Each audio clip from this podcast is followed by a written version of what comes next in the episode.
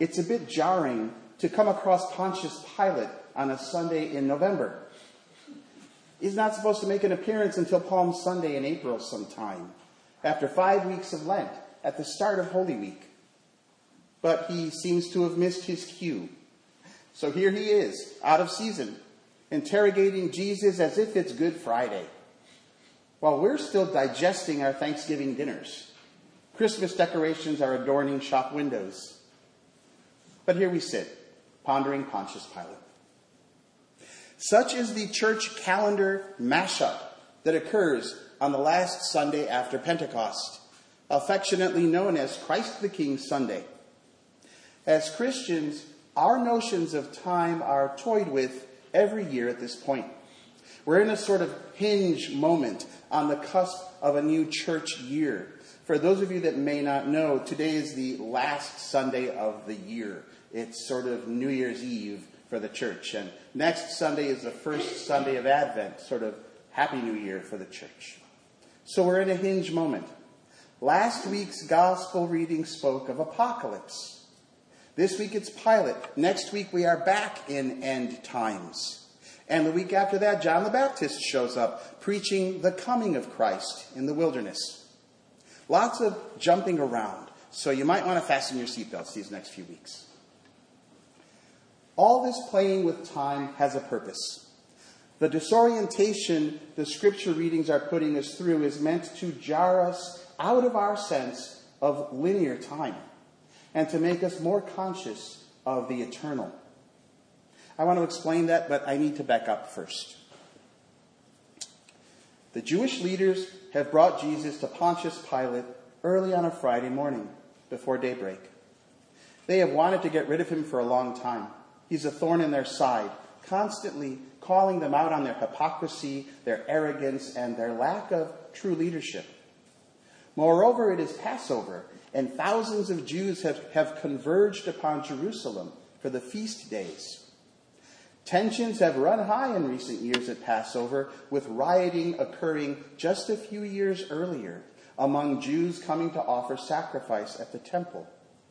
Pilate even sent in Roman soldiers with swords to break it up.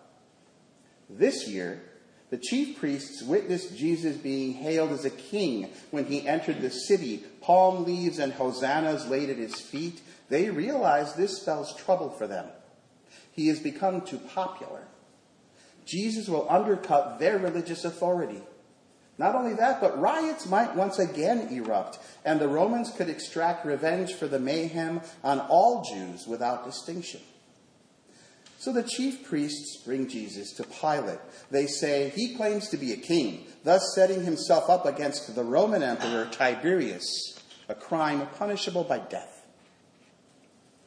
And so Jesus sits in a cold stone chamber in the praetorium, the governor's mansion, Pilate's home.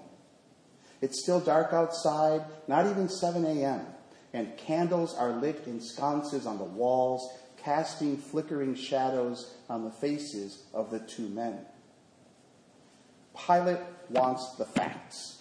Are you the king of the Jews? If Jesus answers yes, Pilate will have to consider his words treasonous because no one may call himself king of anything in the realm of the emperor. If Jesus says no, Pilate can set him free despite the protests of the Jewish leaders waiting outside. Shockingly, Jesus says neither. Instead, he speaks of a kingdom not of this world where he reigns in truth. From that perspective of truth, the politics and machinations of this world are a sham. Pilate must have looked at Jesus blankly, uncomprehending and frustrated when he said these words about truth and the kingdom before throwing up his hands and crying, What is truth? I find this exchange between Pontius Pilate and Jesus Christ compelling. The whole of our Christian faith might just be summed up in the call and response these two questions elicit Are you the king of the Jews? My kingdom is not of this world. What is truth? I am the way, the truth, and the life. And I see a stone chamber room at the end of the world dark and lit only by candles, where this interrogation has been taking place for 2,000 years, its dialogue reverberating down the centuries. Pilate asking his questions from the perspective of reality as we know it, a world where violence, power, and selfishness are king, and those who win the wars get to write the history. Are you the king of the Jews? He asks. Are you the Messiah? Or is brute force the final answer? Will empire after empire always crucify, always get the last word? And is truth simply whatever comes out of the mouths of the strongest? And Jesus, quietly responding from that place outside our reality, where all our hope and suffering is finally resolved into God's eternal love. My kingdom is not of this world. I am the Messiah. Your kings, your tyrants, your thugs, your terrorists do not get the final say. There is resurrection. A deeper truth reigns in my kingdom consisting of gentleness, kindness, and selflessness, and my word is final. That is the promise contained in our faith. Unrealistic, but true. We so often live inside that dialogue between despair and hope in our lives. They are like two strings we keep plucking until they sound in our very bones, until they almost harmonize. Despair and hope, despair and hope. And those twin notes of despair and hope together make a chord we call faith. Our faith springs from a longing for a better world, and it lands on Christ. So when we hear the story of Pilate interrogating Jesus today on this last Sunday before Advent, we know that death is not the final word. That stone chamber may lead to the wooden cross, but next week we prepare once more for the manger and new birth.